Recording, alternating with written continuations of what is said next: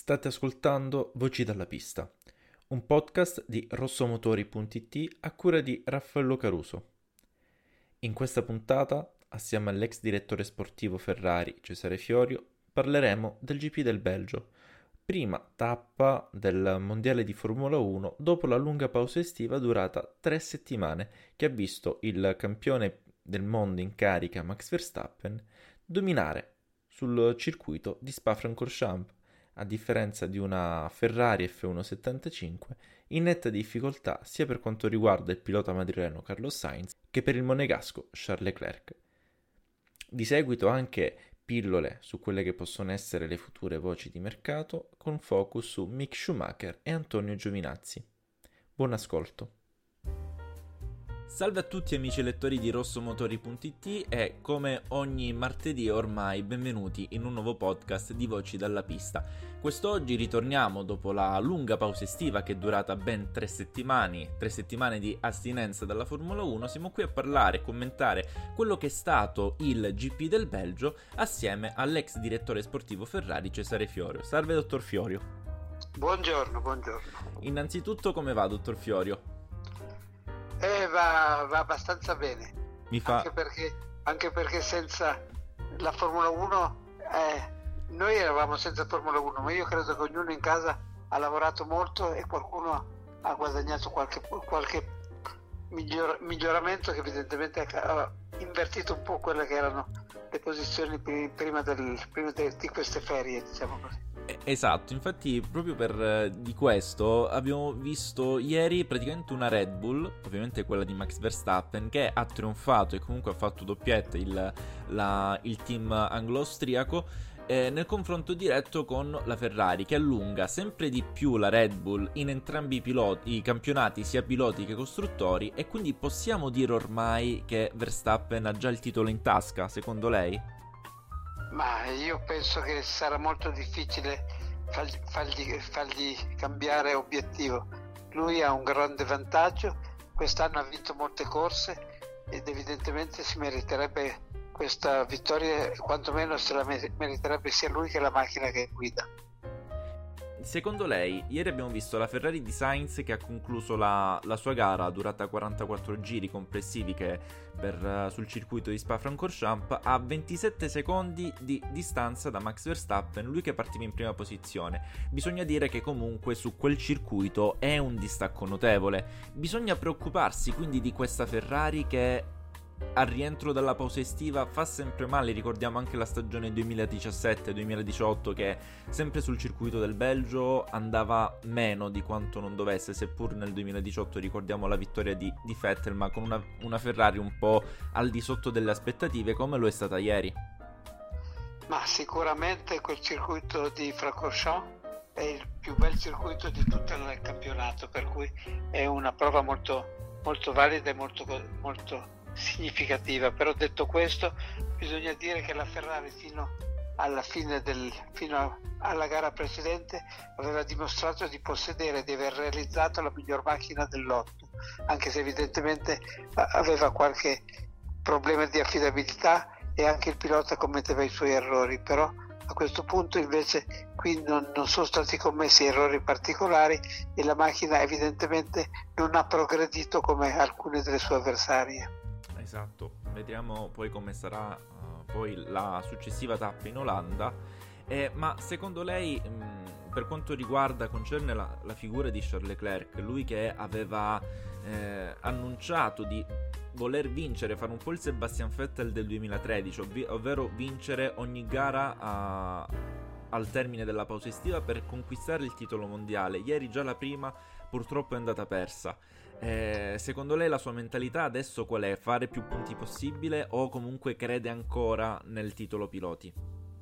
Ma io credo che il titolo piloti si sia veramente molto allontanato perché non è solo più una questione che lui vinca delle corse, è una questione che anche Verstappen non faccia punti in nessun caso, per cui questo potrebbe ribaltare a suo favore il campionato. Però detto questo, io credo che l'obiettivo di di Charles Leclerc è sicuramente quello di ottenere dei buoni risultati e vincere qualche gara.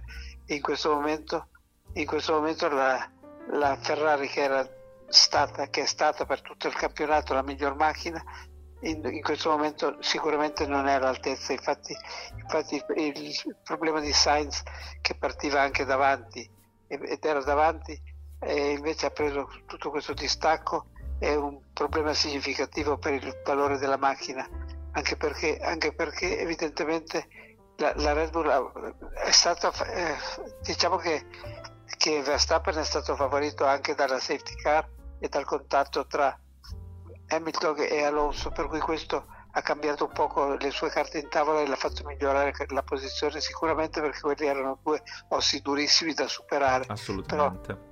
Però, però passato questo problema lui non ha avuto nessun altro intoppo e ha potuto veramente fare la sua gara. La, la Ferrari invece mi ha un po' deluso la prestazione perché su quel circuito mi aspettavo qualcosa di più. Eh, dottor Fiore, lei ha parlato proprio del contatto tra Lewis Hamilton e Fernando Alonso. Diciamo che tra i due non ha mai corso buon sangue e proprio ieri c'è stato, per così dire, questo errore di valutazione di, fatto da Lewis Hamilton nel valutare la, la distanza eh, del sorpasso al momento della staccata al termine del rettilineo del cammello. Diciamo che questo non è un errore alla Lewis Hamilton, non è un errore che è solito compiere, anzi sono molto spesso le gare perfette che compie Lewis Hamilton a virtù di quelli che poi sono i rarissimi errori che se ne vedono davvero davvero pochi. Secondo lei è, è un segno che il pilota inglese, il sette volte irritato, sta venendo meno a quelle che sono le sue performance in pista? O è stato un errore così da eh, capitato una volta che può capitare comunque? Ma io credo che questo incidente nulla toglie a quella che è l'abilità e la compattezza di questo pilota di Hamilton, il quale ritengo sia, abbia vinto perché era il miglior pilota perché aveva già vinto anche con un'altra macchina, non è che ha vinto quando ha avuto la macchina migliore, ha avuto la macchina migliore perché lui era il miglior pilota, era il campione del mondo, per cui questo l'ha aiutato certamente, però d'altra parte anche Alonso è allo stesso livello di pilotaggio, per cui i due, erano i due piloti più in forma di tutto, il, di tutto quel primo schieramento, delle prime tre file dello schieramento, sicuramente erano loro due. E, e il fatto che si siano toccati eh, vuol dire due cose. Uno che Hamilton comunque era davanti, per cui aveva un attimo più di, diciamo, di diritto di traiettoria. L'altra è che evidentemente Alonso non ci stava e ha pensato bene di, di insistere nella sua posizione, che però essendo dietro, secondo me, non era assolutamente in condizioni di poter, poter contrastare Hamilton in quel momento. Assolutamente, poi la differenza di macchina era, è notevole, Mercedes è nettamente superiore all'Alpine, poi come diceva giustamente anche lei, anche per, da giornalista, da, per dover di cronaca, bisogna dire che eh, Lewis Hamilton ha vinto sì nel 2008, ma ha rischiato di vincere anche nella sua stagione d'esordio nel 2007, se non fosse stato per, diciamo, quelle scaramucce col suo ex compagno di, di squadra che era proprio lo spagnolo Alonso, quindi tanto di cappello per Lewis Hamilton che ha sempre dimostrato di essere un gran campione al di là della macchina che, che andava a guidare in pista. Questo è proprio per diritto di cronaca, ecco. Indubbiamente sono due grandi campioni tutti e sì. due, infatti quella seconda fila del Gran Premio di, di ieri era veramente molto emblematica di quella che è la loro forza. Esatto, parlando ora del... Um di quello che è lo scontro ormai non più Ferrari-Red Bull, bensì Ferrari-Mercedes, vediamo proprio la casa di Stoccarda essere molto più vicina nella classifica costruttori di quanto la Ferrari non lo sia ormai più alla Red Bull. Secondo lei la rossa, se continua a ottenere questo, eh, questo andamento in, in pista, rischia di chiudere il campionato costruttori in terza posizione laddove era partita proprio per vincerlo questo campionato? Ma diciamo che l'episodio di Francorchamps non deve farti raggiungere delle, farsi raggiungere delle conclusioni che magari non sono vere. Sicuramente la Mercedes è migliorata moltissimo dall'inizio dell'anno dove avevano in qualche modo sbagliato, tra virgolette, il tipo, il tipo di macchina e anche il tipo di prestazione perché i piloti che aveva erano almeno alla stessa altezza di quelli della Ferrari eh, a parte incidenti a parte, per cui sicuramente questa era la situazione. Però de- detto, questo, detto questo, io credo che la Ferrari già dalla prossima gara ritroverà eh, delle, migliorie e un assetto ottimale che magari in questa occasione non hanno, non sono riusciti a ottimizzare, ecco, diciamo così. Quello che si aspettano un po' tutti i tifosi, però è anche vero quanto la Mercedes sia il team che magari è cresciuto più di tutti in, uh, durante questa prima parte di stagione ormai che si è avviata all'inizio della seconda parte con il GP del Belgio archiviato perché ricordiamo in che condizioni, in che stato era arrivata durante i test prestagionali e come è arrivata ora eh, a metà stagione. Quindi tanto di cappello per i tedeschi che non, non, non sanno perdere, non, è più forte di loro ovviamente dopo una, un dominio totale durato 8 anni ormai dell'epoca ibrida, ci può anche stare come, come mentalità. Ma diciamo che la Mercedes sicuramente hanno migliorato moltissimo la macchina e la prestazione, però eh, e, e credo è la Ferrari in questa occasione particolare che non ha espresso il suo potenziale, perché se no Ferrari dovrebbe essere in ogni caso avrebbe dovuto essere in ogni caso davanti o quantomeno allo stesso livello della Red Bull. Invece in questa occasione la Red Bull ha dimostrato di essere più forte sia della Ferrari che della Mercedes, perché anche la Mercedes è giunta comunque molto staccata dalla Red Bull. Sì, assolutamente, anche questo, questo è, è vero. Ehm, cambiando argomento ora, parliamo di voci di mercato che sono state quelle che hanno animato molto la pausa estiva proprio dopo l'addio di Vettel, annunciato praticamente al weekend del GP di Ungheria, eh, dalla Formula 1 al termine della stagione 2023 e l'approdo di Alonso, questa è la notizia proprio il lunedì dopo il GP di Ungheria, in Aston Martin al posto del 4 volte ridato, col posto libero lasciato in Alpine che forse si parla possa essere occupato da un certo Mick Schumacher. Ma non lo so, io sarei molto sorpreso se l'Alpine prendesse questo Mick Schumacher, sarei molto sorpreso, mentre invece sono anche sorpreso che Alonso abbia optato per, la, per questa macchina che per ora non ha dimostrato di essere competitiva, per cui io mi auguro che lui la faccia risalire più di te, però Vettel non è che sia uno scarso, per cui evidentemente è la macchina che non funziona. Io mi domando Alonso che prospettive deve aver avuto nello sviluppo di questa macchina per decidere di passare su quella macchina. In quanto alla posizione di Schumacher ho molti dubbi che venga a occupare quel posto di Alpine. Secondo lei eh, la la, l'abbandono di Alonso D'Alpin può essere dettato magari da, dai ripetuti confronti in pista avuti col compagno di squadra Esteban Ocon? Ma diciamo che Ocon è sicuramente un ottimo pilota, però la, la media di andamento del loro confronto mi è sempre sembrato leggermente a favore di, di Fernando, nonostante che Fernando abbia la sua età. Vero.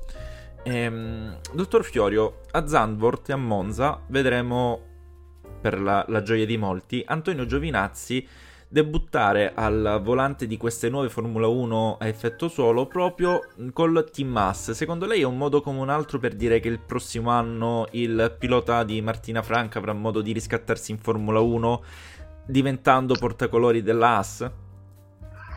Ma io mi auguro sicuramente che che Antonio Giovinazzi possa ritornare in Formula 1 perché lo ritengo un pilota molto capace che evidentemente non ha avuto il supporto di qualche adeguato sponsor per poter essere nella Formula 1 attuale. La Formula 1 attuale in questo momento è a caccia anche di questi talenti e io mi auguro che il talento di, Antonio sia, sia ripagato dalla presenza in qualche squadra quello che vorrebbero vedere in molti, anche perché è stato un, un, addio un po' burrascoso e traumatico, soprattutto per quella che è la sua tifoseria e per chi voleva vedere ancora un, un pilota italiano all'interno della, della, Formula 1. Quindi speriamo, speriamo bene anche, anche, per lui, perché comunque è motivo di, di orgoglio per, per noi italiani comunque. Ma diciamo che ai miei tempi i piloti italiani in Formula 1 erano la maggioranza, per cui c'erano 5-6 piloti italiani molto bravi. Io non penso che nostro, i nostri talenti siano inferiori a quelli di altri paesi e che evidentemente non hanno...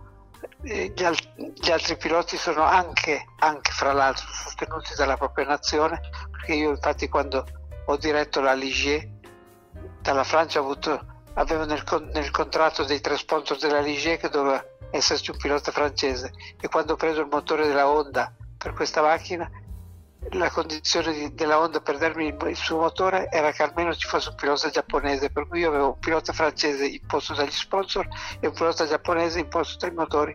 Tutto questo tutta questa roba per gli italiani nella mia carriera non l'ho mai sentita, per cui se non ci sono piloti italiani in Formula 1 questo è l'unico motivo vero. Esatto, diciamo che si dà più importanza ad altro, ahimè, anziché al talento vero e proprio, purtroppo, e questa è una cosa che dovrebbe andare un po' scemando, ma che purtroppo si impone sempre di più, in, soprattutto in, in questo mondo, purtroppo.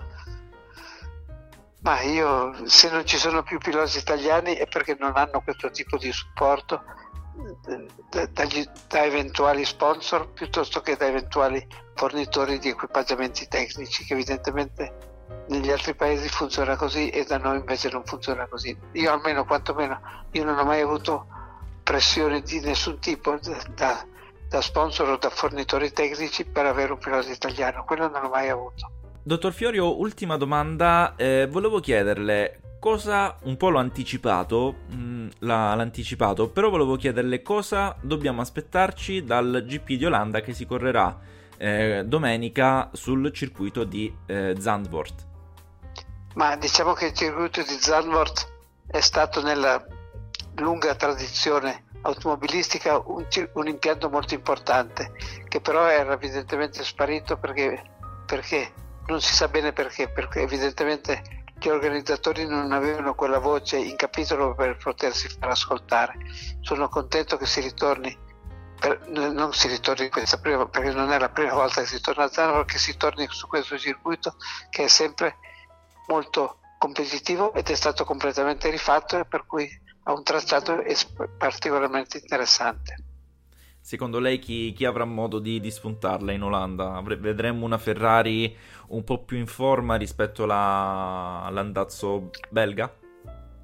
Ma io credo che la Ferrari abbia una buona macchina e pertanto eh, anche se a Francorchamps non hanno trovato la messa a punto ideale, addirittura non hanno assolutamente fornito quello che è il potenziale della macchina, io spero che invece a, a Zandvoort possano ritornare ad essere competitivi come hanno sempre dimostrato quest'anno. Vedremo, lo vedremo fra pochi giorni. Eh, dottor Fiore, io la ringrazio per la sua partecipazione al podcast Voci dalla pista di rossomotori.it e la, la ringrazio ancora e la, la, rinvito poi per quelle che saranno le, le prossime puntate. Ok, grazie, arrivederci. Avete appena ascoltato Voci dalla pista un podcast ideato dai ragazzi di rossomotori.it. Io vi ricordo di seguirci sui nostri profili social Facebook, Instagram, Spotify, YouTube, LinkedIn, Twitter e anche Racebus e di rimanere aggiornati sulle notizie inerenti al mondo del motorsport in generale, delle due e quattro ruote, andando a seguire il nostro sito internet www.rossomotori.it. Da Raffaello Caruso è tutto, grazie ragazzi.